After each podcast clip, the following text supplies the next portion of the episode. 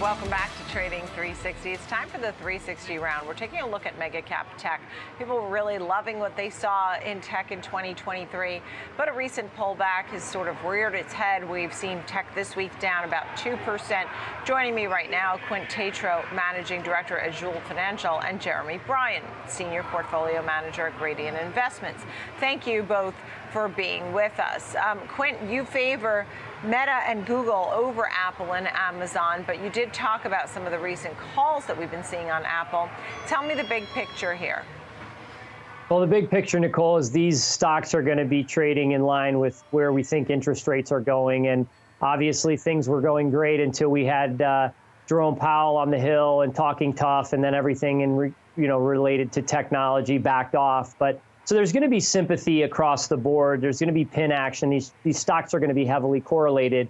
But our note this morning is more in reference to really dialing into the stocks that we think are undervalued and more attractive. And you, you called it. I mean, we think both Google or Alphabet and Meta trading at roughly 15 times forward, relatively no debt at all, and unbelievable cash balances are more attractive than Apple, uh, trading 23 times and growing earnings only at 9%, and Amazon having earnings contraction and still trading 35 times forward earnings. So we're kind of taking a, a scalpel here and, and picking our spots and favoring some of those names over others.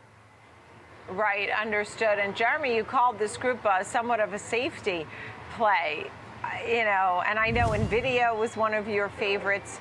Tell me a little bit about the big picture on tech and why you think some of these names really are somewhat of a safety. Yeah, uh, it, it's actually, uh, you know, uh, on a relative safety call, it, it's going back to, again, prior to 2022, when they had a really dismal time. Um, people kind of flocked to these things when they couldn't feel like they could invest in other stuff because you get the you know the consistent durable growth story from those stocks.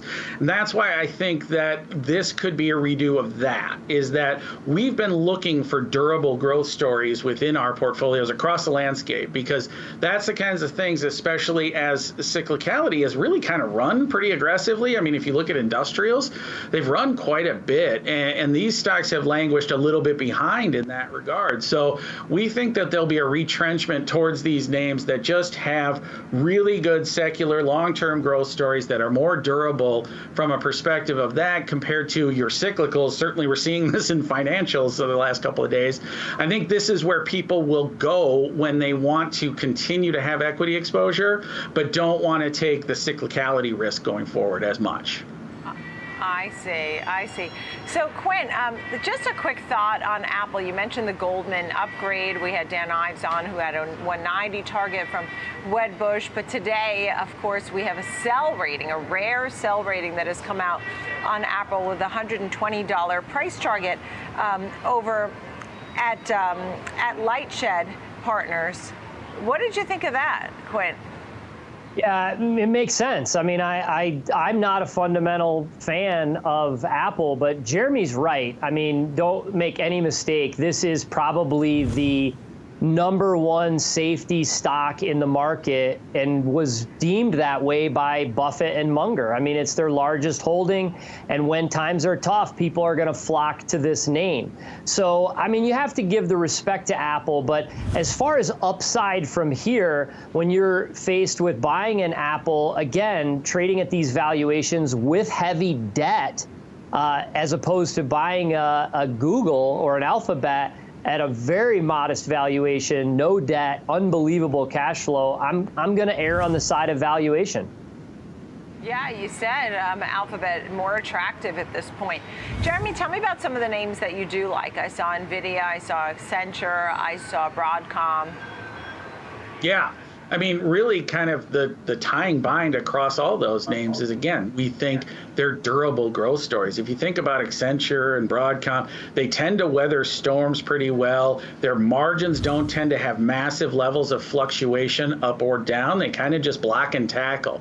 That's what we really like right now. Is we like the block and tacklers, if you will. And you know, from an Nvidia side, it's much more a call on saying if you want to play secular trends in semis and you're okay with the cyclicality it's probably where you're going to go just from a perspective of they continually gain share with the with the with the higher you know higher margin, higher product, and where the puck is going, for lack of a better term, kind of kind of process in the semi space, and so that's why we think that that one is still intriguing at these levels, and we still own it. But really, kind of flocking towards you know those Accentures, Broadcoms, and I would agree with um, you know on Google as well with regard to we think the valuation is actually pretty attractive there, and we don't think the AI story is over by any stretch. So it's not one I mentioned, but I completely agree that that's one that's a value opportunity as well. Right, and with markets under pressure here, Quinn. I mean, this is when you look at the S&P at least, the worst week of the year, the worst week since September. Um, on these kinds of pullbacks, do you say buy? I mean, where do you think we are in six months, 12 months? Well, in six months or 12 months, I think we're higher. But Nicole, there's an old adage: markets never bottom on a Friday.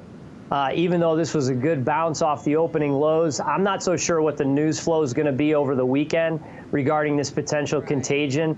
And that could take the market as a whole down further next week. So I think you dollar cost out. If you have cash and you're on the sidelines, and you're looking for places to put it to work, I, I like Jeremy's durable growth or durable story. I like that uh, terminology. I'm going to use that. Uh, I think you start dollar cost averaging into some of these names here, and you not try to time it exactly. But yeah, in a year from now, I think these stocks are higher. Yeah. All right, I'm going to thank you both. Right there, we have some breaking news on uh, Silicon Valley Bank. Thank you both, Jeremy Bryan and Quint Tatro. Good to see you both. Thank you.